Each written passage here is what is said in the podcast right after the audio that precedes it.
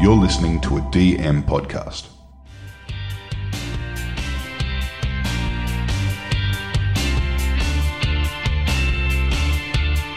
Hey, we are back in the Football Shed, the podcast for football fans that live in the wrong time zone. My name's John Hewitt, and Jeff King is here. G'day. And Roger Gibbs is here. Hello. And excitingly tonight, there is no running order because Jeff hasn't got any ink in the printer. so how this evening goes, we'll see. We'll just make it up. We'll just talk Chaos football. ball, multi ball. Yes. Freestyle. Yes. Um, Jeff, did you bring a beer to get you through the chaos? I did. It is a Moondog Lager. Okay. Did you Is have that last week? No, no. Is that good? Well, no, I don't really like Moondog beers. You don't really like Moondog beers. but it's better than like cheap Aldi Yeah. beer. I didn't buy it. My wife bought it. Which, which was independent, independent brewer, Jeff. an independent brewer. Yeah. It, It's more flavoursome than I'm used to, which is throws me a little bit. That's bit. probably their least fe- flavoursome beer. the one called Lager. lager.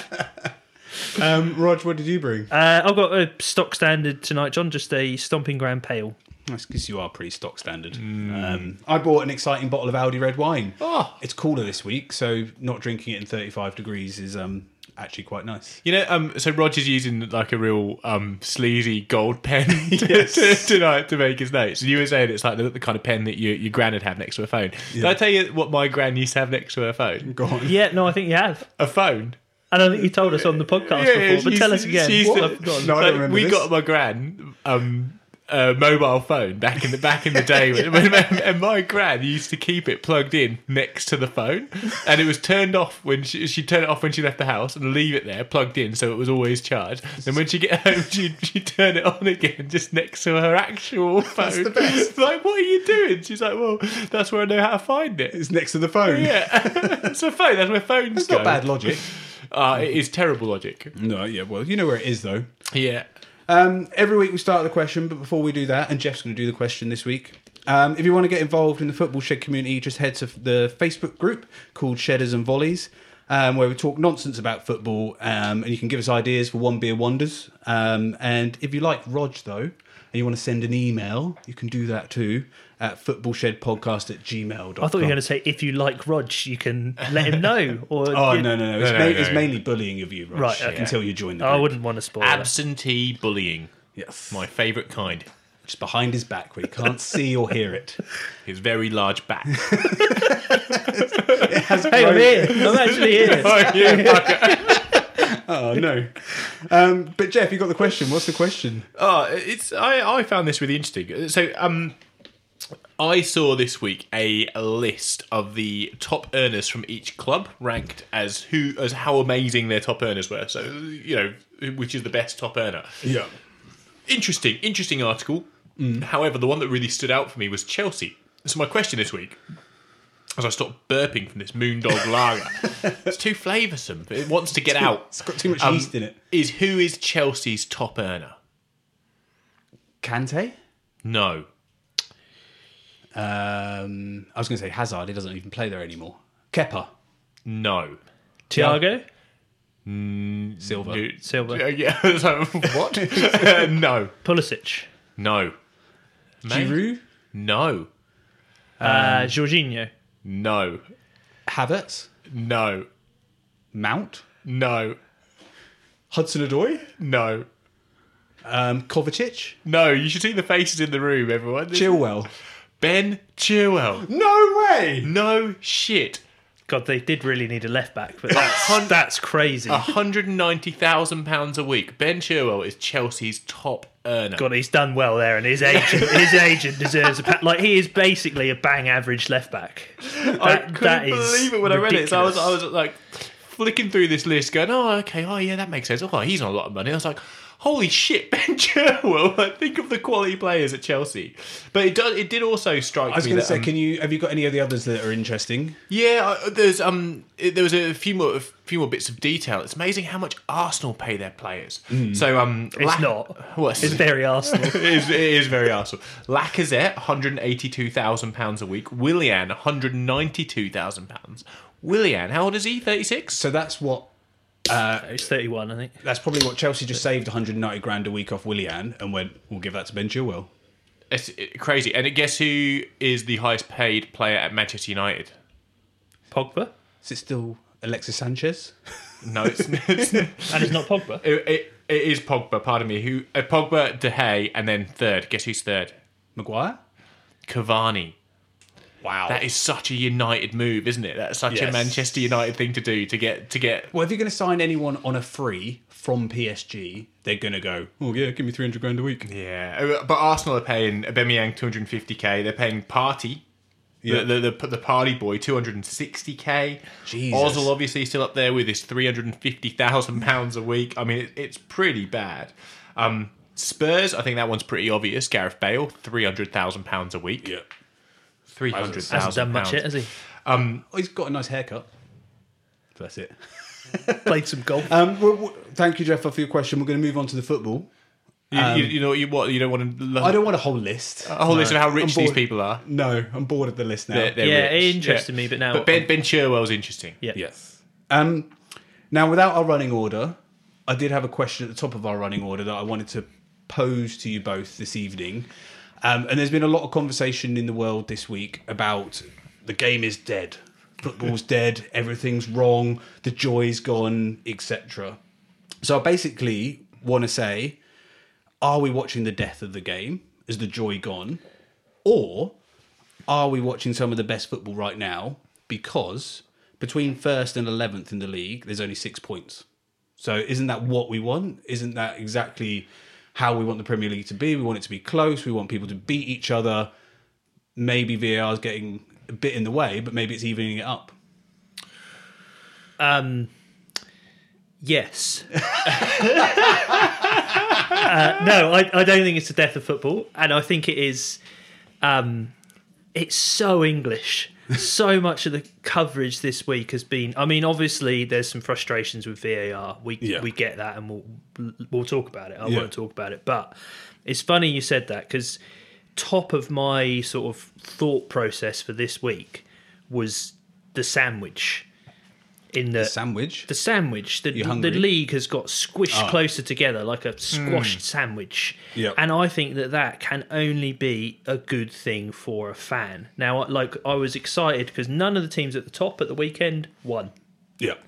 And two of the bottom three teams won.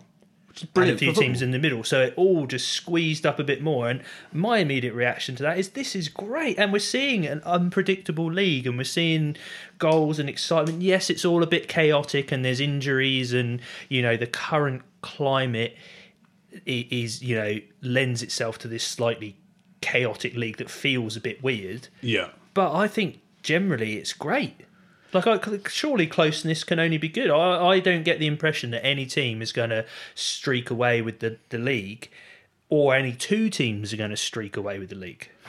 I agree. But what do you want? What do you want from football? I mean, you could. Uh, I'm going to ignore the whole nonsense that's going on with with VAR for, for this for this Yeah. conversation Yeah. because because you, you'd argue you go okay, well, is do the ends justify the means? If the means is you keep taking away perfectly valid goals from teams, then may, maybe it'd be more competitive. So I, I get that point. So let's not all make it at once. But I agree with you, Roger, completely. I, th- I think it's not the death of football. It's there's a kind of an equalization of football right now. There's a chaos to football that anyone can do anything at any time, and that's it's driven by a, a chaos in life. Really, you know, every, everything is is confusing at the moment, and that, and football is not isolated from that. The to see the results this year, you know, we'll talk about Aston Villa, Liverpool. I think for for years to come, Yeah. how much of an anomaly and a, crazy result that is. Watching Fulham beat Leicester this week, the same kind of thing. You know, we we really kind of pulled Fulham apart last week. You, I, they do play some quality football. We know that, Yeah. but like for twenty minute periods, and they're gonna they're, they could have no hope, whatever, and then they go and beat Leicester, who have one of the best midfielders, sorry, best midfields in the league. So it's amazing what's happening this year. It's not the death of football; it's the death of dominance of football. I was, yeah, okay. And do you, But I have got a devil's advocate point okay, go on, Rog. in terms of I, from the player's perspective. So I think the reason why some of this has got, um, you know, media attention in the week is because some of the players have articulated that they're not very happy. And you know, a lot, of of the Liverpool players have come out. Yeah, and and a lot of that's to do with VAR. But I did think about it, and I'm like, it's enjoyable for fans these aspects of it, and it's easy to sort of forget about the players in that a bit. And I actually, I mean, for players in this scenario, I would imagine it would actually be a bit tough, like day to day. Everyone, you know, you got COVID hanging over you the whole time. You're probably needing to be quite restricted in your day to day life. Lots Yeah. of bubbles and things, particularly when you you travel. Yeah. You know, you got teams still traveling for Champions League or Europe games coming back. The games are coming thick and fast. You know, you got two a week. There's no fans, so a huge amount of the excitement and stuff to me is gone, and I think it would become a bit of a you know a drudgery. Like it, it just it would be And a bit of a slog. and it'd be a bit of a slog. But also, when you are playing, everyone's unsure of the rules. I couldn't confidently Yeah. sit here and go, I know what the offside rule, I know what the handball uh, rule is, and I think the players are going. I don't really know what a goal is and when it isn't a goal, and when I'm going to stop playing, and uh, when I'm, Well, and they might do the right. This is one of the biggest things about what's happening in VAR. They might do the right thing. So they have been taught for their whole career. You know, look along the line, time the run. You know, get get it right, and they essentially are doing that. yeah, But the rules are being implemented in such a way that they might do the right thing, but they're still being penalised. And I think as a player, that would be incredibly frustrating. Yeah. We'll, we'll, look, we'll, we'll get onto it, right? We'll, we'll get onto the VAR, but I, th- I think on your on your your comment, Rog, that life is different for footballer now. I think that is a point that needs to be made more uh, more often and louder because you're absolutely right. Like this is a strange time with no fans, no feedback. These these are people who've spent their whole careers getting feedback from between twenty and forty thousand people every single week. They they thrive off that. That makes them makes them perform. This Sorry, moondog I'm just- I don't like just burping on my way there. Vomit coming Yeah. like that is part of what makes them who they are, and that good has, been, that has been taken away. They, as you say, they're in bubbles, so they're not, you know, um, signing autographs. They're not doing all those other things, Yeah. which means they're spending more time on social media. So they're seeing a lot more hate in the game. You know, they're they're they are in a strange time, just like everyone is in a strange Yeah. time, and like I'm sorry because I'm not a footballer and this is going to sound really pessimistic and I, and I hate it, but you're a bit miserable, right? James Milner's a bit miserable. So fucking everyone's a bit miserable right now. Like it, it should be. There is a barometer that, that is everyone right now, Yeah. and you're falling out in love with football, just like other people are falling out in love with with their wives or their Yes. husbands, like, like Or sitting on Zoom in meetings all day. Yeah, you're Yeah. stuck in But your I own home is- office, sitting on a Zoom meeting. You're falling out in love with your job. You, Yeah. everyone is going through this thing right now across the world that it, football is not immune to it. So but it is yes, a fishbowl, and in the UK, you know, it is such an echo chamber because it's always everything. You know, it's it's there is so much in football about the littlest thing. So I do, I, Yeah, I, of course, I, of I agree with you. But I think, and I think you're spot on. The players probably uh, miserable. can't can't shrug that off as much because they got nothing else. So like us, you know, our world shrinks. So suddenly, when your world shrinks, things that wouldn't piss you off before Start really piss off. you off. Well, yeah, ex- exactly that, right. And it's all just like it's all right there in their face, and because it's England, it's the whole time, and it doesn't stop. And I, I and you la- you latch on to something, Yeah. right? And VAR it has been the thing that footballers are latching onto. yeah, they're blaming the That badness ev- on everything bad going on in the world is VAR. Yeah. And and I get that because it's a tangible. It's something that happens every week that reinforces its badness. Every time you see it, you are just more and more convinced that this is the thing that's ruining your life. It just just you know, it's the same as so many other parts of other people's lives that they look at and they go, "Oh, well, this is the thing. This is the thing that doesn't make sense. This is the thing that we fix this and everything else is fine." That's just not the case. But yes, VAR's fucked, but VAR was fucked last year. VAR was fucked the year before. It wasn't. We weren't talking about is it the death of football last year? Yeah. Uh, like I think if there were fans in the ground, there would be half the noise that gonna- we're that getting gonna on, on VAR. you- I just think all this all this stuff gets amplified. What I've got that in my VAR notes is that I think a lot of this stuff, all of a sudden, even the time it's taking and all these things, Yeah. I think all of a sudden you put you know fifty thousand people there, it's a completely different atmosphere and i think that you know you, there's more immediate expression of frustration and it's more part of the game because the fans are there whereas now it's just it's this thing that's separate.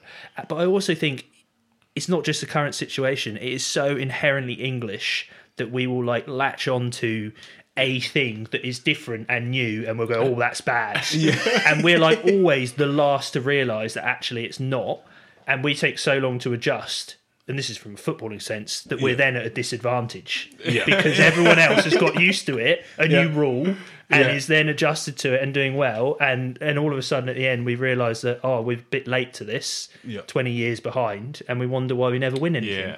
you- but I heard Pep's comments. This you hear. So Pep genuinely said what you said at the beginning of the Yeah. show, John. Like I'm falling out in love with football. Players are falling out. I'm not enjoying it anymore. Yeah.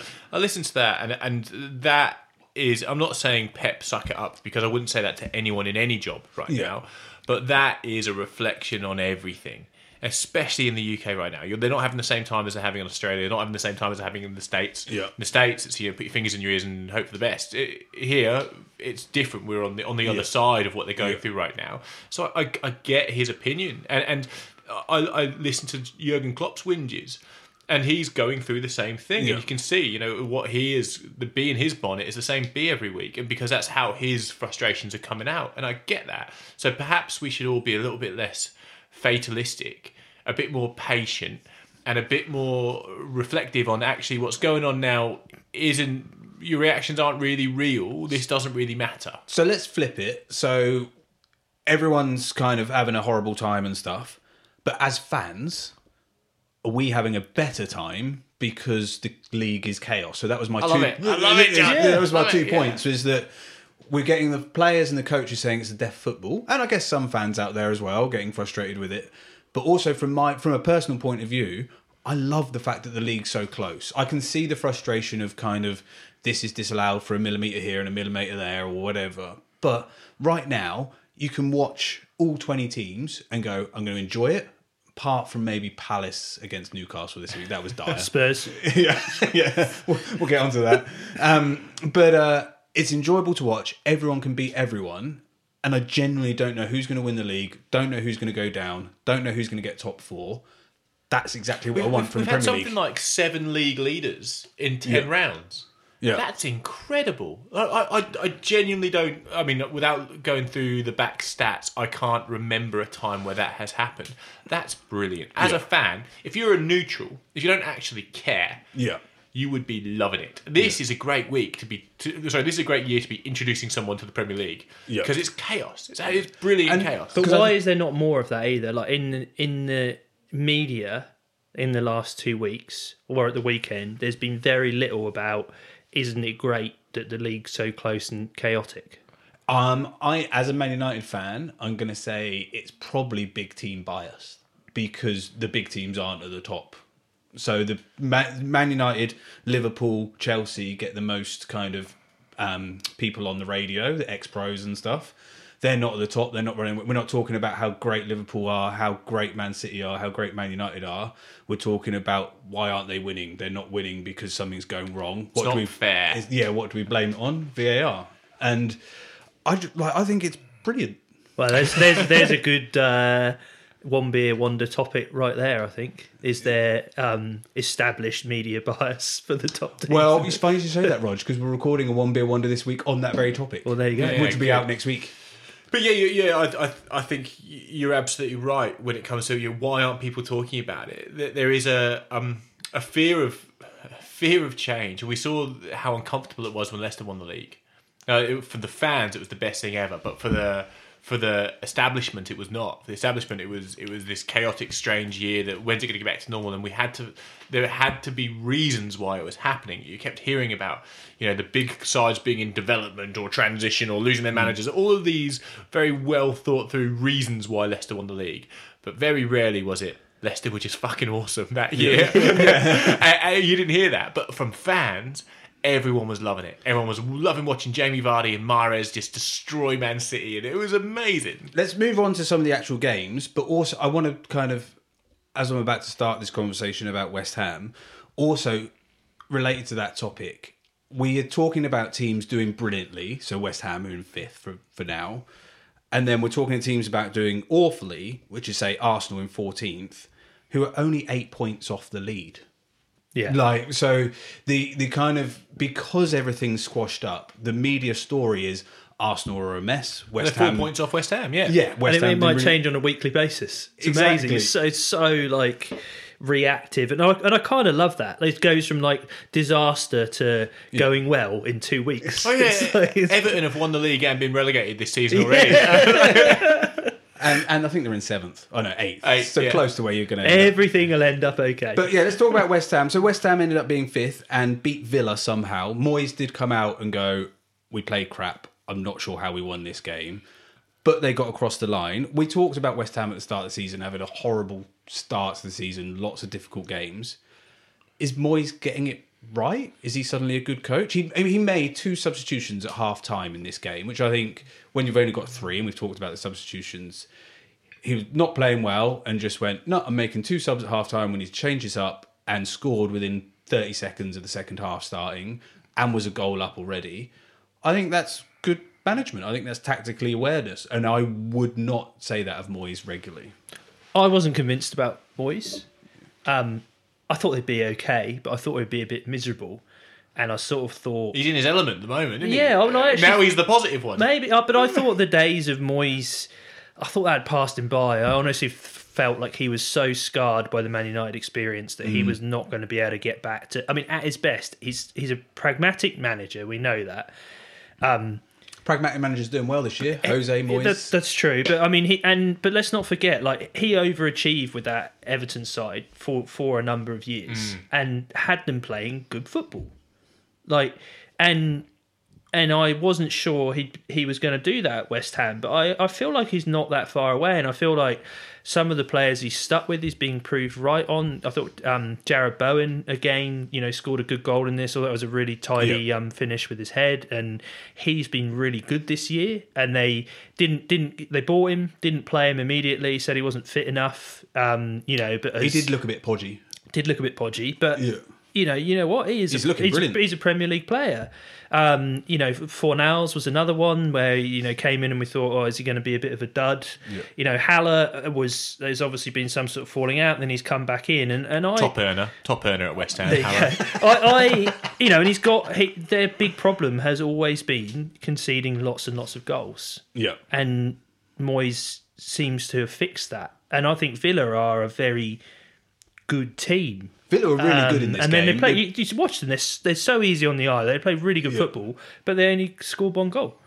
well, go on, Jeff. What were you going to say? Because Uh, So it's the, it's the same as the Mourinho conversation we had last week, right? Yeah. If you play at home and you have thirty four percent possession and you only have two shots on target and you score two goals, I mean, if the fans were there, I'm not sure the the rhetoric this week would be the same as the rhetoric. However, they're not. Which means that this gives Moyes a window of opportunity to get that team behind him. And I, Moyes is a good manager. You know, I, I I endlessly with YouTube bang my head against the wall because of my because of my my years Biased. watching him. yeah. Well, it's not bias; it's more experience. I'd like to say, Roger. I feel like I've spent a I, I've dedicated a ten year, a decade of my life watching David Moyes manage a football side. You're not going to get those 10 years back. no, I definitely am not. No, what did we achieve? Zero. What did I achieve? Nothing. Well, you've got think of uh, Fellaini's Velcro chest that you got to watch week after it week. wasn't. It wasn't that great. Yeah, but you know what? I if I achieved anything, and I can't believe I'm registering this as a positive in my life, it's to understand how David Moyes manages a football Yeah. team, and I genuinely think he is better than the credit he has shown. There is. It's no. Fuck. Like it's no. Um. Like it's no accident he got given the Man United job. He's good at his job. He just needs time. And this West Ham side, I was worried at the beginning of the year, and I'm watching them develop, and I genuinely think they can do something. I do. Um, on the Villa side of things, so they get a penalty at the end, and Ollie Watkins hits the bar um, to equalise. Um, one, should Grealish be on penalties? Just that's what I thought. I thought Grealish would be the penalty taker. Great at dead balls, but anyway. Um, and then Watkins goes through and scores a goal and is given offside. Um, and we had a message from Phil on Shedders and Volleys um, going, one for you to discuss on the pod for sure. How do you fix the current offside farce? Far too many goal- goals ruled out needlessly. Bamford pointing. Watkins being wrestled plus the one from the Merseyside derby. Now, the Watkins being wrestled one, I think, is interesting because he was fouled. He was fouled as he was going through. Mm. Not clear and obvious, John. And because he's pushed, it puts his arm in an offside position. If he was allowed to just run without getting pushed, Do you think that's that's? You think it's because he was pushed that his arm was? I wasn't because he was pushed. I would say it was a wrestle. So he's trying to like shake off Ogbonna, like there's a wrestle, and that has caused his arm to go forward. I, And yeah, if- I completely agree. But if also, if you look at the replay, Ogbonna has got his arms round him, like wrapped Yeah. around him, like Harry Maguire did. That should have been a penalty and never was. And it, it is hundred percent a penalty. If it's not a goal, which it should be, it is a penalty. yeah, Okay, so the, as soon as he takes the shot, it's not a penalty because they played advantage. No, because he's offside. So they've they've said that he's they've given it as an o- they've ruled out the goal for offside, Yeah. Okay. but they haven't. He's offside after there should have been a penalty. Yeah. Okay. But he didn't go down, did he? And so Phil on Facebook goes on to say, um, so it's raised in the ref special that we did. Refs are more likely to give a foul if you go down. So he doesn't go down, he carries on and goes and plays. So Robbie, who is a West Ham fan and did our fan special with us, says agreed, but so why not use VAR to penalise diving? Because Now, then if you someone in this room has been talking about this Jeff? for years and years and years and years. Now, I could not agree more with Robbie, and I think I I do not understand why there is no appetite in the powers that be that run football to stamp out cheating. Yeah. It why it is only part of the game because we allow it to be. If there was retrospect, we we now have this amazing technology. We can see when a player cheats. I think there's less of it, but hundred percent it still happens. Yeah. If we retrospectively punish those players, anyone that dives gets a three game ban. Done. It stops. Yeah. Just do it. Yeah. Why? Like, I don't it- understand what is the possible reason to not do it. I think also this is the right time to do it because we're seeing more complaints about slight tweaks in rules, etc., for VAR. That actually, I think doing that would be a quicker fix because we're seeing how long it's going to take for VAR to get right, and it's going to take two, three years or whatever. I think that would take six weeks, and everyone would just go, "Oh, better stop diving then." You say two or three years, but I have faith because to me, we got VAR right in the World Cup. Yeah, so it can be done but i just think to me and i i thought there were some great comments on the um whilst i can't read the comments on facebook because i don't have facebook the guys have kindly been sharing some of them with me and, and i agreed with a lot of the sentiment there. John you're gonna uh before i have my rant yeah. you there's another solution that somebody talked was- about in the group that i About the bit- Dutch FA, yeah that i have a bit of time for. Go on then, Rog. Oh no i'd like john to bring Well, the Dutch. I I was going to. The Dutch FA have said that you can have a f- five centimeter um, margin of error on either side. So if it comes in that, basically the lines don't go down to millimeters; they go down to five centimeters, and it's a bit like cricket. Um, and uh, Jamie on Facebook said, margin of error or linesman's benefit of doubt is so obvious as a solution. It works perfectly in cricket with LBW decisions. No one complains when a batsman is not given not out of the ball is just nicking the stumps. We need to go back to being able to celebrate a goal when the ball hits the net and not just look at a big screen and wait for it to tell us to, which is a very good point.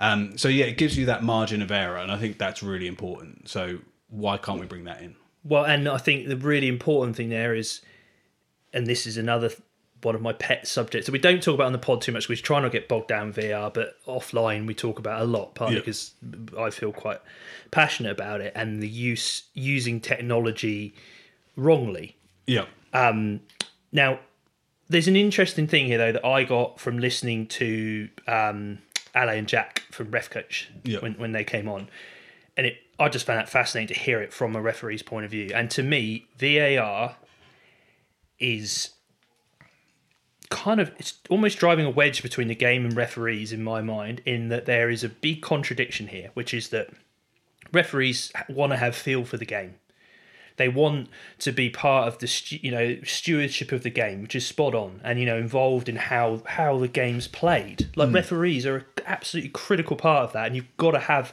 a feel for that as a referee and bringing VAR in. They've talked about this. Is suddenly very hard because as a linesman, you're having to learn a new skill mm. and you're having to run the line slightly differently and keep and that's you know that that's tough but there's also you know this aspect of needing to interpret what's happening and have feel for the game, but then also wanting the right decisions to be made, which is where VAR comes in. Now Yep. we shouldn't, and, and you know, if when something is completely correct or not, you you know you give that right decision. Yeah. And we do know that since VAR has come in, more decisions. That decisions. was a satisfying opening of a beer. I was, I was just sitting back and waiting for him. I went, come on, Rog. so more decisions are being uh, we're getting right. Yeah. Since VAR, you know, it's something like an eight percent swing or Yeah. something. So it is it is working. Yeah. However, as you said, John, at what cost? Yeah. Because I think at the moment we would all agree that whilst there is um, an improvement in the number of decisions that are being um, correct, it is having such a detriment on the game. The players aren't enjoying it. The fans aren't enjoying it. Is that what we want? Yeah. And it's not. So I kind of feel like it's it's to me it's over to IFAB because I don't what, what I disagree with in a huge amount of the coverage on this is it's VAR. It's VAR. It's VAR. It's VAR. It's not. VAR as a tool has actually worked very well. Yes. But what has happened is our rules are no longer fit for purpose. Okay, question for you, Rog. If I if I had seven pies, right, and I lined up seven pies, Yeah. Now you could probably eat all seven. I know you, Rog. You could probably eat all seven. If I gave you seven pies and I said, right, I'm going to give you uh, one of these pies is the best pie you'll ever eat. One of them has poo in it, right, and the other five are average. Or I gave you seven pies and all of them were slightly better than average. What game would you rather play? Would you rather would you rather risk having the best pie of your life or eating shit? Or would you like a bit, you know, seven better than average pies?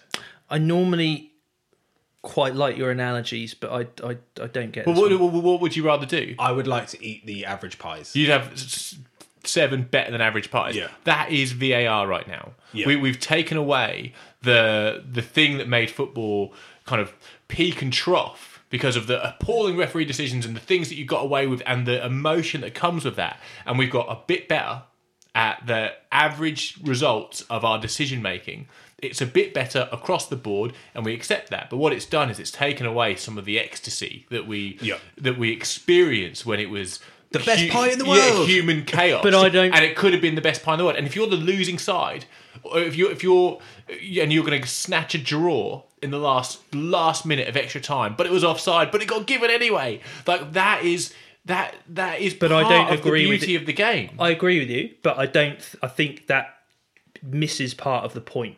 So that is, I I agree with you that there's that emotional part of the game, and I think players feel that as well as the fans. I will, I will only have a retort in pie analogies. Okay.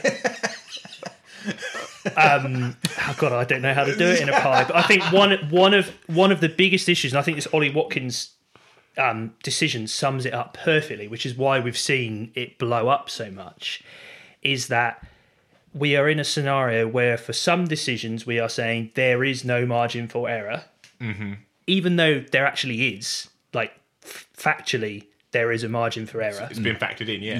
yeah. and then for other decisions it's still very coarse and it's about interpretation and it's about shades of grey and it's actually was there clear and obvious error made that Ollie Watkins was fouled um, and should it be a penalty I'm going to decide no.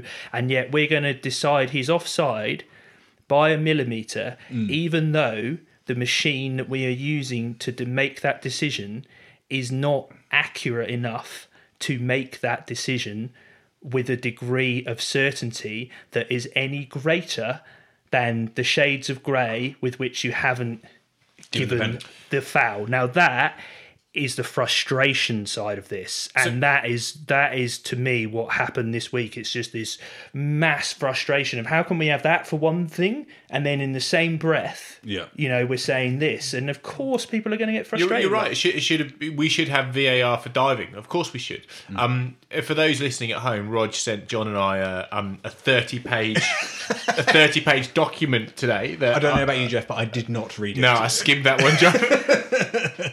That was what was it? What is it? The Uh, FIFA. this is the FIFA handbook for the virtual offside line assessment.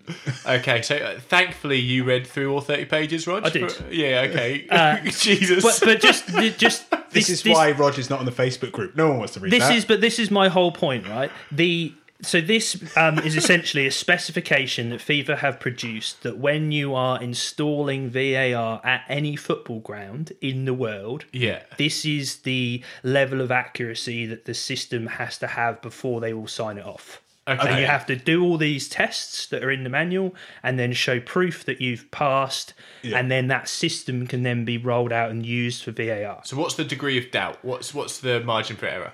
It is 250 millimeters, which is 25 centimeters, and they have to make a number of these decisions. So they don't just do it once. You know, it's about repeatability. Yeah. So you have to run a number of, um, you know, Repeatability is that a word? Do you mean repetition? no, you say repeatability. Repeatability that We'll go exists. with that. Yeah, but we'll go with you that. know, and you have to get a pass rate of 95% within 250 mil. But Mm-hmm. the allowable margin for error in using VAR for it to be accepted is 250 mil. Now we know from people that have um, are far cleverer than me and understand the technology and the frames and are mathematicians and can work out how fast somebody's going and what the speeds are that there is a margin for error in the system. Now, my only frustration is that there's been very little dialogue about that from Yeah. the people in control of the game because they've made a decision that they want offside to be a, you know, Black and uh, white and white. black and white binary Yeah. decision. So they don't want to introduce an element of doubt. But what I have a lot of sympathy with the Dutch approach, which by the way FIFA haven't um, got on board with. no, they haven't No, agreed no. they've it, gone yeah. rogue. Yeah. But I mean, try, I've, look, Dutch are quite progressive. You Yeah. know, they- Dutch football is is you know is very progressive. I, I and I think there's something in that. But interestingly to me, UEFA have also written to IFAB and have said we're going to use VAR at the Euros. However, we want to change handballs and offside. Yeah. Okay. So I, I have a suspicion that again, as it was with the World Cup, come the Euros, that they might get it, that they'll get it right. But I- Right, I'm calling time on VAR. yeah, but I, I mean, I, I'm, I'm optimistic uh, that's because really- I, I, I think we can fix this. La- Last thing I'll say is who's the chap who writes for the New York Times? What's his name? Rory Smith. Rory Smith. He made a very good point this week that we have spent so much time talking about two very, very small rules in football. To the offside and the handball rules are not important when you think about football. They Yes. are they are tiny additions to They the just rules. happen, yeah. yeah, like they're they're they're Well, they were to stop goal hanging originally. they're, they're, they're, amend, they're amendments Yeah. to the Yeah. original rules of football, and yet they dominate what we chat about. It's, yes, very true. Right, um, let's go on to some football. yeah. What do you want to talk about first? Fulham. Fulham. So Leicester lost to Fulham, and Fulham won two one. Fulham won to Leicester, and Leicester lost to Fulham. It was an amazing game. and uh, Sticky patch for Leicester or Fulham getting just reward for Fulham playing look- quite good football? I watched a chunk of this game. Fulham played really well. Once they were ahead, they suddenly went, "Oh yeah, we were good in the championship, and we're good at playing football. And their passing was good, their movement was good, and I just thought they looked like a really good team. And Leicester, we've talked about going, they could come top four, they could win the league again. Fulham are way better than them. Fulham have been way better than most teams I've seen them play against this year. They just can't score penalties until today. Well, th- that's it. They've yeah. missed three penalties in a row uh, until until that game. But but Fulham have played. I'm going to keep banging on about it all year uh, because Fulham are playing really good football, and it, they there is an end product to Fulham's football too. It's not like watching um, Norwich. or Blackpool when they were up in the Premier League. Th- They actually get the ball in the box. They they, they they do the right things. Again, they're but you do worry it's that little bit of extra, extra quality. quality. Yeah, but then th- in this game, old Heavyfoot did did really well, didn't he? Oh, oh, it was a good Old finish. big shoes. I think he's been really good this year. Yeah, he's, he's been like he's a threat every game. I think he looks a threat. Look, I don't I don't disrespect the man. I just think he needs smaller shoes. We've decided that Jeff hates Lookman. no. I just I just feel that, that he I don't know just But we um we have to talk about Cavaleiro too, because His penalty. yeah, like guts. Yeah. and he's. I And think he he's wa- gone for the walloped in same the top corner. Well, I think he's gone for the same spot. Oh, but the keeper went the right Uh, way as, too. as, um, I think he could have gone a bit higher with it, but you know, Oh, go on, Rog. to, well, well, it was what, would you, what would you have done? it was nearly in the keeper's sweet spot. Yeah. But I just, you know, when you have had that, his penalty that he missed was awful. Yes, he slipped, but it just looked so bad. Play And so I think yeah. anybody that comes up and sticks their hand up again What- uh, deserves a bit of credit. And I think that's why also I've got respect for Lookman because after that Panenka miss, that's awful. And to play well in the two games since then and to score a really good goal this week, you go, there's there's something about that team. And I love Scott Parker. Like there's something about him that you just go, I want him I want to be his mate. Like I would play for him and I kind of want them to do well. You mark my words, they will survive this year and they will thrive in the Premier League.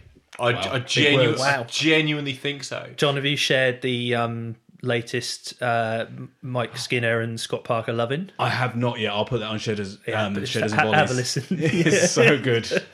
But again, and for Leicester, Leicester should be really disappointed. Uh, of course, uh, wax lyrical about football, but Leicester are a are a very good side. They have one of the best midfields in the Premier League, in my opinion.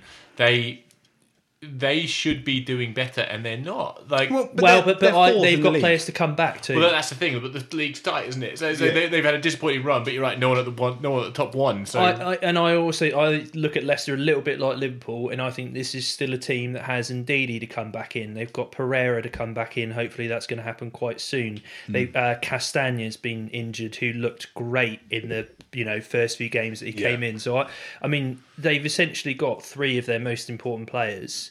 And they're playing Europa in. League football, so they're playing Thursday, Monday, Thursday. But like. Ndidi, you know, we've talked about what a difference Kante has made at Chelsea, playing him in his right position. You know, Ndidi Yeah. has been looking like that player at Leicester. So I think you put back him back in that team, and and Soyuncu as well. I think Leicester would be very happy with where they're at right now. Um, the big game of the weekend was Chelsea Spurs, and I um, so I often will watch games on delay and not check my phone or anything, not check the news, and I just like I'm gonna wake up in the morning, whatever weird time I usually wake up, and go I'm gonna watch all the Chelsea Spurs game, and I was like, yeah, I'm gonna do that this weekend, and then I went, oh, maybe I won't. I'll just watch the mini game. That is the best decision I've made probably in the last six months because that looked like a turgid nil nil um, that Jose just ruined.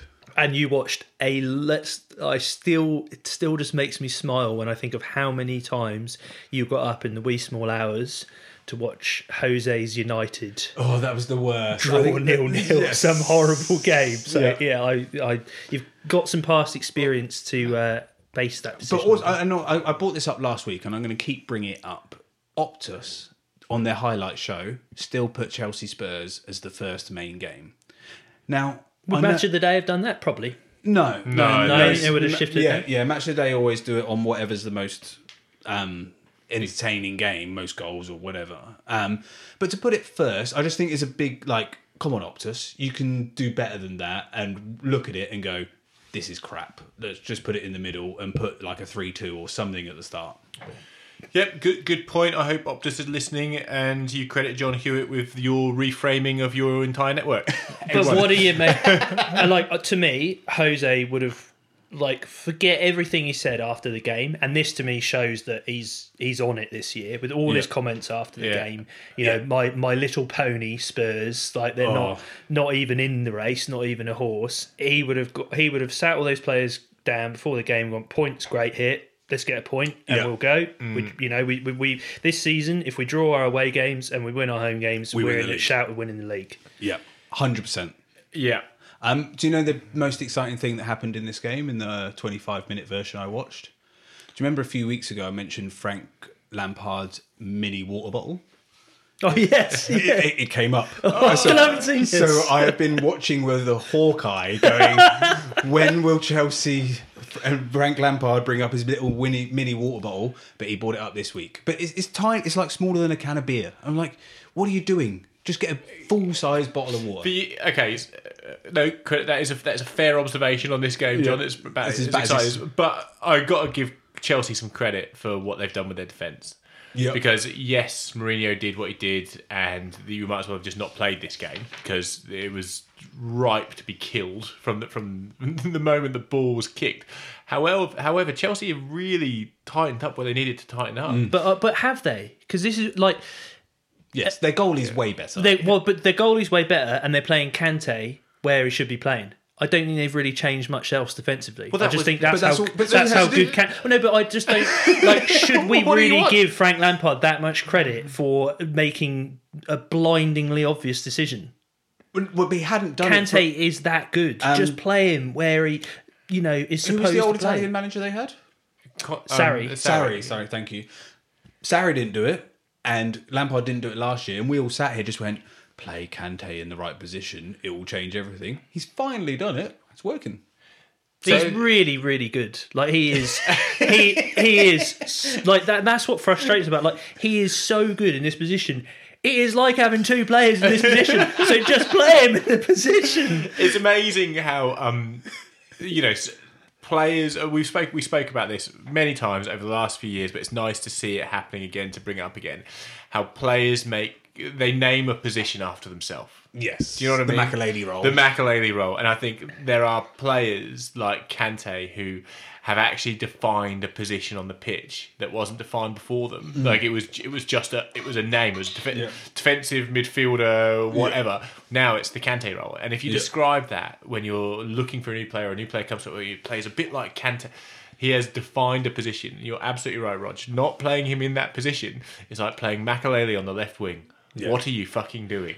Do you know, the other uh, Timo Werner had a uh, great finish, but was Offside. marginally Oh, offside. was a great finish. And Yeah. there was a moment when, oh, you know, I've, Zouma's been quite good this year, and I've Yeah. sort of wondered why did he go on loan to Everton? Like, what you know, and I've he's, he's I felt like he's always had a lot of potential, and then there was a moment in this game where he had an absolute mare. Oh, he just Um, passed it to the forward right yeah, at the end. like yeah. you know, it was it was the uh, Lo Celso. Yeah. It was the one chance, The Mourinho Spurs. chance, yeah. and it was Zouma, and you're like, that is why he's not quite He's got there one error because in he's him. got one massive error per game. The only thing I worry about is whether the, the Spurs players will eventually feel like they're not getting the trust that they need for for games like this.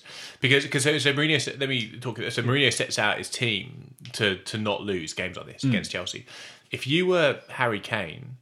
Or if, if you were Son, if you get to the end of the season, uh, okay, you're going to say it doesn't matter if you're top of the league, whatever. But eventually, you'd be thinking, well, why don't we go after teams like this? Why don't we try and beat teams like this? Well, that's the thing. It works when you're winning, um, and when it doesn't, like it didn't at Man United for Jose, players start going, "What am I doing?" And I think we're seeing that a little bit at Arsenal under Arteta. He's turning out to be quite a pragmatic manager, and they're not winning games, and you're seeing them look a bit bored and a bit like, yeah, oh, do I have to do this again? Like when it falls, it falls catastrophically, doesn't it? But then I also worry about his chances in the Champions League uh, because you wonder whether players like that are, are being played like that week in and week out in the Premier League, whether they can switch it on for other games where they're going to need to, where it's Yeah. a two-legged Well, tie he's- and they he's need to won score the- goals. Well, he's won Champions League though. He won it with it when it won it with Inter playing dirge football the entire way. Well, he through. won it playing the way he's playing now with a team that wasn't as good as the rest of the sides in the Champions League, which is the perfect situation for him. But if you've got world class footballers, that that doesn't work. No. Well, I think it works for Jose for a year or two. Yeah, he's out. Yeah, And then everyone goes, I've had enough of this. And he's usually had enough of it by then. Um, let's go on to. I want to talk quickly about Man United winning 3 2 because they came back from 2 0 down to win 3 2. And that's great as a Man United fan. I've kind of got nothing else to add. Well, what I do in the, you know, we talk about Ole playing, Counter attack. yeah, and so you won from um, two 0 down, which is, and you kind of threw the kitchen sink at them a bit, which is different. However, we talk about United having two ways of playing: hmm. counter attack, And Bruno. Bruno or bust. Yes. And This- Bruno was this amazing. Was Bruno, like it's so it's kind of like we didn't learn any. Southampton play really good football, Yep. but they're a bit open, right? Yeah. They're going to concede some. which is the same all. Yeah, they're going to concede. They're going to concede some goals. I thought this was a cracking game. It was great. Really enjoy. I I watched the. Um, I subsequently watched a longer form of the game, Hmm. but initially I watched the like the three minute highlight package, yeah. and it was just like bang, bang, bang, bang. I'm like, whoa, this is this would have been a great game. Like there was, it was just chaos. But I still feel like, you know, there are clearly issues there for United. Mm. However, Bruno Fernandes Is a bit special. He is a world class footballer. Yeah. Like he is, and I just, I don't like Man United, yeah. but I have some frustration with Paul Pogba because to me, if Paul Pogba has that much ability, Mm. so if he was also playing to the peak of his ability like Fernandes is, United would be a very, very different Yeah. proposition. So why is he not? I just don't get it. No, and I think um, if Donny van der Beek played in this game, and I think he played a bit deeper. And I think there's a realization that if he's going to be in the team at the same time as Fernandes, that's what he's got to do. And it works. And Cavani came on and changed the game, and it gave the team a focal point. It gave someone to go. We can hit the ball off of him. He's a poacher. He'll get a goal. Fuck, he is a poacher, isn't he? Yeah. Like, Two- he- two he good go- headers, He yeah. goes for things that are lost causes. Yeah, and uh, that's why I like the signing of him is that he is he'll run himself into the ground. He'll run and run and run and run and try and get something make something happen. He looks after himself. He might be 34 and we might be paying him millions of pounds, but he will get you those goals. He's like he's nearly as good as Calvert Lewin.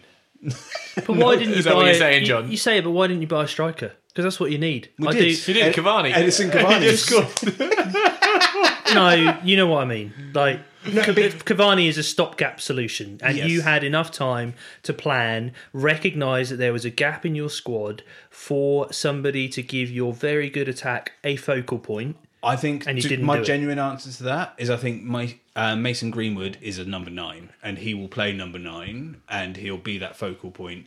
He's not ready yet, and I think the signing of Cavani is give him a year or two, get them through.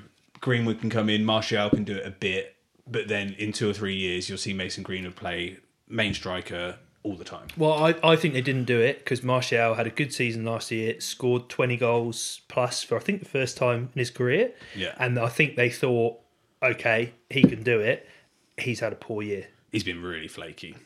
Um, can I please give a shout out to Arsenal being terrible this week? Yes, their worst start in since 1981. Four, 476 minutes without a goal from open play. Oh God! I, did, I opened the floodgates there. I just thought that was a, we had all these lined up ready to pa- passive. Sorry. Arsenal. Um, and it's a shame because we gave Arsenal a lot of attention last week, and I was I was looking at this game as a bit of a barometer of, of where they're at. And um, you know, we, we did speak about them fixing up their defense, and it's just not it's not true. wasn't wasn't shown last week. I, I, I sorry, but Arsenal were terrible in this game, in my opinion. They I totally terrible. agree, and I think there's a real like it's exactly a year since Emery was fired and Arteta came in. Can you say they're a better team? Defensively, yes. Okay, uh, the the Emery Arteta comparisons are something that gripe me a little bit. Okay, because in the same way you can't say Trump is a good president because look at the economy. Yeah, You, you know, the your predecessor does really. He is the precursor to how you perform in the early stages of your career. Yeah. And Emery left Arsenal in a bit of a shambles. yeah, no, that's Yes, fair. he was he was given an Arsenal side that was limited but well organised, and Yeah. in the, in the beginning he wasn't that bad, and then it went bad and bad and bad. So his stats include both of those periods. Arteta has had to rebuild from a from his predecessor who left him a bit of a shambles. So these these comparisons are very, um, they're compelling, but I don't think they tell the story as is reality. What about a comparison with Lampard? So, to me, both managers got a free hit last year. Like I know, I know Arteta didn't get a Arteta full, won full two season tro- two last year. trophies. He won a tro- yeah, he won one trophy, Two. which is great. But however, Two trophies. Wait, wait, he won Charity Shield this year. Yes, Yeah. two. Second that's trophy. this year. We was talking about last season. Okay. But Okay, And that- and that- okay, John and Rod. and did did great, you know, to win a trophy. two However, trophies. two trophies. Well, I don't count the charity shield as trophy, but anyway, um, I'm not Jose. Um, he to now, to me, he has had enough time with this Arsenal team to establish an identity and a way of playing. Mm-hmm. Now, I I've been really disappointed the last two weeks because I've been crying out for Arsenal to switch to four at the back to Mm. be a bit more creative. And I and I was when they did that, I was like, great. This you know this this is good. I hope this works because this is how I would like to see Arsenal play. However, they've lost both those games and Yeah. looks pretty awful. And so I'm worried he's then going to go back to you know being 3-4-3. really really pragmatic again. But I just I don't feel that he knows his best formation, knows his best team. I don't think his players understand exactly what it is they're trying to do, and I just worry that now there has been quite a considerable period of time with which to work that out, and he's still not there. And uh, to me, that's an issue. And I brought it up very briefly earlier. His players look bored. Like you watch Aubameyang, you watch Willian, you look like they go. They look like they're playing, going, not looking forward to playing today. Like I've got to do X, Y, and Z that the manager's told me. I'm not being told to express myself or just go and enjoy it or get out there and do what you do. And I think it's worn them down. and they're not those kind of players. No. like a Aubameyang's the kind of player you want to go go go score me goals. Yeah. and I kind of like, and this is this is where Arteta has a hard job because I'm like, that's not the Arsenal way. Yeah. But like, Yeah, you, but, but you know what is you it- you know we're talking about Wenger, we're talking about a manager that was there for such a long time, so it's a it's a poison chalice. But I just sort of feel at what point do you say he's had a fair go of trying to establish what his style? Well, he has had a fair go, but they've invested on him having a fair go on them. Yeah. That's what Arsenal are doing right now. Um, we're running a bit low on time, so I'm going to go on to the Liverpool Brighton game. Well, you, Jeff, you look like you really wanted to say something. Oh, something. just because I watched the worst game of football I've seen in probably five years this week. Oh, go on, go with that first. then Uh, we'll do Liverpool. Crystal Palace, Newcastle. Oh, did, yes. did you watch it? I watched bits of it, and then I think I scratched my balls for a bit. It was so so horrible. There was so little quality on the show anywhere. well, Wilf, Wilf Zaha wasn't playing. Obviously, Wilf Zaha wasn't playing and Saint Maximin wasn't playing, and you're like, well, there you go. There's the Well, fun. what- there is no may as fun well go left in this uh, game. down the park and watch a. Uh, s- It you was know, just pub so football. horrible. And can I can I tell you, I watched it with my son, who's four and a half years old. Yeah. And in the middle of the game, he said to me, "Dad," I was like, "Yes." He goes, "Can both teams lose?" it's like, no, mate, but they, should. should. They should. the one positive I think was that Joelinton was very good. Not well, very good is a big call. He wasn't very good. Joelinton was pretty good for Newcastle and looked better playing in the front two. So I think there's some, and he scored. But he's not very good, and his goal wasn't very good. No. And it still kind of looked like he didn't But he really looked mean a it, bit and better. he, he, he stumbled his way there. And we also have to mention on Newcastle, their whole squad is in isolation for COVID now, and their game against Villa at the weekend has been called Yeah. off. So that is a big issue. Um, And but we do always uh, okay. So I say it's the worst game of football I've seen in five years. It probably is. However, there is something of note if you're going to take something out of it, which is obviously Newcastle won 2 0, two late goals. And you do often see Steve Bruce, so look out for it. You see Steve Bruce shape, reshape his side in the last 10 15 minutes of a game to go out all out attacking. Mm. And Newcastle score a lot of late goals. And the the percentages are if if you score a goal in the last 10 minutes of the game and any games of football whether you're up or down or whatever if you score a goal in the last 10 minutes of the game you're 85% chance to win the game of football. Well, that is the stat. Steve bruce knows that. Yeah. so he tries to sit down give me the worst game of football i've ever seen and then go for the 85% with 10 minutes to go yeah. that's that that is his game plan Yeah. Which is why when he loses 2-0 in the first half there's no coming back because his game plan's over Yeah. So that is it is the season of pragmatic coaches. So maybe Newcastle will get top four. They're just playing the numbers Well, but I, and I'm glad they won because I mean I don't think that Palace should be immune from relegation threat because I think they're a terrible football team. Yeah. So I I want to see them sucked back towards the mire. they were so terrible in this game They are they're so bad. I'm kind of like, and I've, I reckon I've had them going down for like the last four years. There was a point where they got a free kick. Sorry, John, I know you're going to be wrong. There's a point where they got, got a free kick just outside the, the penalty area. Went and suddenly, backwards. there's suddenly like all of the commentators like, oh, and, and this is a chance. I wonder if it's going to be a left foot or a right foot. I'm like, I'm getting into this. I'm Like, come on, they want a free kick. Like this is the most action I've seen in the last hour of my life. It went not only into the wall, into the shins of the wall. it's like, oh my god, it was the worst. Do you know Crystal Palace have played 14 games on Friday nights now because they never get into Europe, so they always get on the Friday night games. They're just like, yep, you play. Never won one of them, and I have a theory. It's because it's past Roy's bedtime. Like he's ah, really old, and he's just like, oh, it's 8 p.m. on a Friday night. Oh, this is a bit much for He's me. left his mobile phone next to the phone. but it's just we, like we know that their record without Wilf Zaha is Turge. they would get relegated every year. Yeah. However, and I just feel like Wolf Zaha will never leave. And they'll always sort of just about stay up. Yeah. And this conversation will happen every year. And It then does, it's like, yeah. oh, Wolf Zaha's retired. Okay, When sorry. did we get that old? Sorry, John. I just had to get that one out. No, that's good. No, so I wanted to talk about Liverpool Brighton because we got an email from someone called Matt about it. And it says, Hi guys. And it says, Hi, particularly Rog. It's your dad's old mate Matt here from Northern Sweden.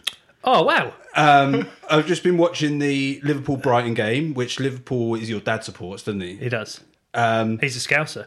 and it said it'd be interesting to hear what your guys thought about uh, Brighton's last penalty, um, the letter of the law or the spirit of the game. Anyway, many thanks for entertaining us on the football shed. Truly a ray of sunshine with a lousy beer in these strange times. So that was from that. So I thought I'd uh, Oh, read that out for you, Matt. Rog. Um, but yeah, was it a penalty? I can't even remember the penalty. Uh, so this is one of those ones where, in real time, it's not a foul, and it happens anywhere on the pitch. Oh, it's when not a Robinson foul. kicks Robertson- Welbeck, and yeah. everyone just plays on, Yeah. and everyone just goes, "No, didn't think anything of it," and then the ref, the VAR goes, This was a penalty. "Yeah, And hundred yeah, percent." I, I, I, I agree it's a foul and I agree it's a penalty, but it's one of those ones where just it happens 50 times a game and VAR would ignore it everywhere outside. And this is one Yeah. of the other contradictions like VAR would ignore it anywhere else on the pitch. But it and, checks and, it, and it plays on, checks it because it's in the penalty area, and it's and it's just one of those ones where you it's a foul, but It's on the thigh. It was on the thigh. And, I- and, I- no, it was, he was kicked on the his, He kicked kicked his his foot. foot. And but it's, Welbeck it's like, just carries on. Everyone else carries on. But it's kind of it's just one of those ones where yes, it's a foul, and you can't argue with the penalty being given. But is that what we want to see? And I just think it's one of those ones where you go, it's a penalty. Hmm. However, Brighton players, Liverpool players, one even all the about it. fans, no one wants that to be a penalty. yeah, But you know, don't take anything away from Brighton. Brighton had twice as many chances as Liverpool. I, I, yeah, I. I watched this game Yeah. and I Brighton absolutely deserved a point. I Yeah. think it's interesting. Liverpool first fifteen minutes, like you know, came out did the clock thing. Yeah, let's yeah. come out of the blocks really fast, try and get a goal. They should have scored. Sixty-five had a percent chance of winning a game if you get a get a There goal go, in the Jeff. first fifteen minutes. Oh, stats man. uh, they had a couple of really good chances. Could should have scored, didn't. Um, What's the stat if you score in the first fifteen minutes and the last ten minutes? You definitely. I, win. I, I don't know. no, no, but it does, just generally sixty-five percent chance of winning if you score in the first fifteen minutes of a game of football. So Klopp knows that. That's why he goes out hard every week. but it just yeah, I this game. Other than that, Jota is very good.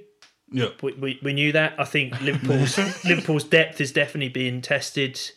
Um, you know, and you can just see they're that bit off. So we know they play a high line, but normally it works because they all know each other's games so well. And in this, there were like three times in this game in the first half where it was essentially a Brighton hoof. Like it wasn't a cultured ball over the top. It was basically a hoof. And they, you know, Connolly was was Yeah, through one on one, and and I was like, well, that you know, to me that says more about Liverpool than does about Brighton. But um, absolutely, Brighton deserved a point from this game. Um, let's move on to side stories. Does anyone have any uh, side stories? Well, actually, I'm going to start with the side stories. Okay, Um, Diego Maradona died this week at 60 years old, and I used to bloody love Diego Maradona. So I just wanted to say that he was one of the greatest footballers ever, and I'm going to miss him. did you? Yes, I, completely agree, and I think we should accept him for all his flaws and all his greatness, Yes. and not delve into that and just go like was how so much how football. much joy did we get just from watching him? One of my football? favourite, I think I still own it. Uh, one of my favourite things I own is I bought a Napoli Maradona tennis number 10 shirt in Naples. That was like one of my things I have to do in my life. And I went to Naples, bought a Maradona number 10 shirt. It's the best. Did you see Napoli beat Roma four 0 and played brilliantly yeah. at the weekend? And they're well? renaming their stadium the Diego Maradona Stadium. But my one of my favourite Maradona, like, there's obviously been a lot said because Yeah. without doubt he is, you know, one of the best footballers of all time. Um, uh, I was watching the New Zealand and Argentina Oh, rug- rugby. rugby. game. Yeah. Um, so I was w- watching this live, and I always. Uh, I was recording games. It was on at an awkward time. It was on at kids' bedtime or something. Yeah. So I was like, right, I'll watch the um, haka because I always Yeah. love to watch the haka, and then I'll put on record and I'll come back and watch the game. Yeah. Um, and so f- for the haka, every time they do it, have the anthems, and then the two teams break, you know, and go to each half. So it's literally just before kickoff, and then New Zealand line up and do the haka. And it's just one. Of, it's, to me, it's one of those things. No matter how many times I see it, it just it gives. It's always great. yeah. Yeah. it gives you know you feel Yeah. the hairs on your neck. It's just one of those sporting things. You're like, this is amazing. Um, and just before they've done that, uh, the captain of New Zealand walked up to the halfway line in front of the Argentinian players and laid down a shirt, an all black shirt, but with number 10 on it. And, Mar- just- and Ma- Maradona. Maradona, and just put it down. Oh, Didn't say anything, just went and did that, and then they went back and did the haka. And I just was like, that's a bit. That was awesome. Bit special. Besh. Yeah. Um, but yeah, that's it. Uh, my side stories. Any other side stories, Jeffo? Nothing from me this week. I've got one that I, I don't know enough about this, but I want to ask you about it. Yeah. The Man United cyber attack.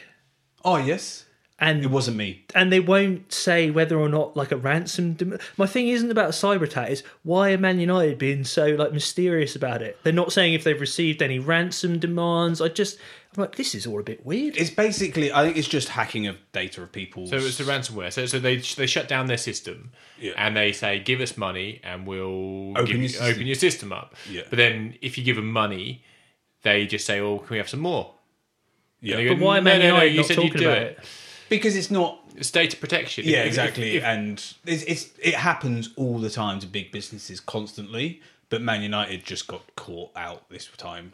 yeah, someone clicked on something they shouldn't. It's just And- some spotty kid in a bedroom in Russia somewhere. That's exactly right. yeah. Make a good living out of that. I do have a couple of other side stories. Sorry, um, Stephanie Frappart, and I'm going to say that wrong because she's French. Frappart. Frapper. Um, she's going to become the first female referee to referee in the Champions League tomorrow morning. Oh, good on her. Which is awesome. Um, and Spurs have got drawn against Marine Yeah, I saw that. in the FA That's Cup, who are in the great. eighth tier, and they're playing away from home, which is going to be brilliant. Jose will love that one. Yeah, it's just a field. Jose is going to win 1 0. Now, uh, just go back to the first question. You said, "Is football dead?" No. Look at that FA Yes. Cup tie. Football Yeah. is very much alive. We all need to get over ourselves. And on that same line of thought, did you see Joleon Lescott's getting another life in A the one fourth, ga- the fourth tier in Spain? A one game contract? Yeah, Is it a don't I one game just contract? it. He's playing a bizarre. game. A game. One game. got- Do you need Yeah. a contract Maybe he for just one game? fancied a holiday in Spain or something. Moy sold that bloke for twenty seven million pounds. Yeah. Is it a contract when you play one game, or is it just turning up with your mates and playing football? One game, John. Yeah, wow. Um, end game time. Oh yeah. So Jeff, Okay. you won last week, so you're on five points. I'm on three. Roger's on three. Yes. So Yes. Roger and I yes, playing catch yes. up. Okay, so this week, uh, Before you start, yeah, I feel like Rog cheats in when we're doing this in person Wait a minute. because you seem to do well when we do it in person. And you take your time and you're umming and you're ah, and then I panic and I get it wrong. So just I don't like it. Wouldn't just it be, take time, John. Take time. Isn't it harder to cheat in person? don't know, but you seem to win in person. Okay, so I'm going back to 2007. Now, I'd say a good game to look forward to this weekend uh, is West Ham Manchester United. So Yep. I've gone for a West Ham Man United game in 2007. Managers Alex Ferguson and the Pards. The touch of Pardew. Oh God. Okay, who lost last week? John, you lost last week, so you get to go first. Ryan Giggs. Oh God. Come Ryan on. Giggs came on as a sub. Okay. go again. Rio Ferdinand. oh God, John. Oh, God, God. what is this? No, he didn't. He didn't, John. Uh, Paul Scholes. Scholes came on as a sub. Oh my Oh. God. Side point. What was the score of this game? Oh yeah, you haven't told us that yet. 1 0 West Ham. And what Why did you pick this? what month of the season was it? Was it like the last day of the season? May. Oh, Jeff. Oh no. What okay. a weird game Because to pick. this is a famous game of football. When you when we get to the end of this, you will know that this is a famous game of football. Uh, Carlos Tevez. Correct. Started for West Ham. It is a famous game of football. Ooh. Wayne Rooney. Rooney, correct. Mascherano. No, he'd gone to Liverpool by then. Fallen out of favour by then, He'd right? gone to, Li- he went to Liverpool halfway through the season. So did you get two wrong now? No, he's only No, got no, one wrong. yeah, one We've got wrong. one wrong each. Um, For good 2007 knowledge there, John. January 2007, Mascherano moved from West Ham to Liverpool. Um, Vidic. Subs not used. Vidic. Oh no wow. Oh, you have to get one right then to win. Um, Wes Brown. Correct. oh, I mean, John, I can't believe looking at this United side, you did not go deep into John? this one. Vidic. was my- my next one, Wes Brown. Okay, you ready? Manchester United, V- Edwin van der Sar, Yep. Yeah. John O'Shea, Wes Brown, Gabriel Heinze, Oh, ah. uh, Patrice Evra, yeah. Solskjaer, Carrick, Fletcher, Kieran Richardson, Alan Smith, Stephanie May. Rooney, and Ronaldo came on for Smith. West Ham, Rob Green, Lucas Neill, John Collins, Anton, oh, Rio Ferdinand? Was that Rio No, Ferdinand? Anton. Anton Ferdinand. Uh, McCartney, uh, Benayoun, Rio Coca, Mark Noble, Luis Boa Morte, Bobby Zamora. Come on! Bobby Zamora. That is an excellent West Ham side. That the reason why it's a famous game, obviously, Tevez scored one 0 and that's what Yeah, kept, kept West them Ham up. up. Yeah, Yeah. and then we signed Tevez. He's Yeah. really good. Well, and then but then you threw me with that because then I was like, oh, Mascherano was there too. Yeah, but you but can then- you can picture that goal if you shut your eyes. That's a that was a great game. I'm But it was at so the end of the disappointed in both of you. well, no, because No, because it's and it's the teams play when you get to May. It goes weird. It goes weird, and You should have everyone had that plays whole West like second side. teams. Just saying, as the as the current leader in this game, I'm disappointed God, in you on, both. John, we've got to fix this. Um, okay, well uh, that's everything for tonight. There was a pause there because my computer just crashed on me, but it's all okay. It's all under control. Still recording. Thanks for listening, everyone. we will be back next week. Um, don't forget, if you want to get in contact, ask us questions, tell us wrong with something, just find us on Facebook and join the group, Shedders and Volleys, or shoot us an email if you're Roger at footballshedpodcast at gmail.com. Thanks for listening, everybody. Bye bye. Eh. Bye.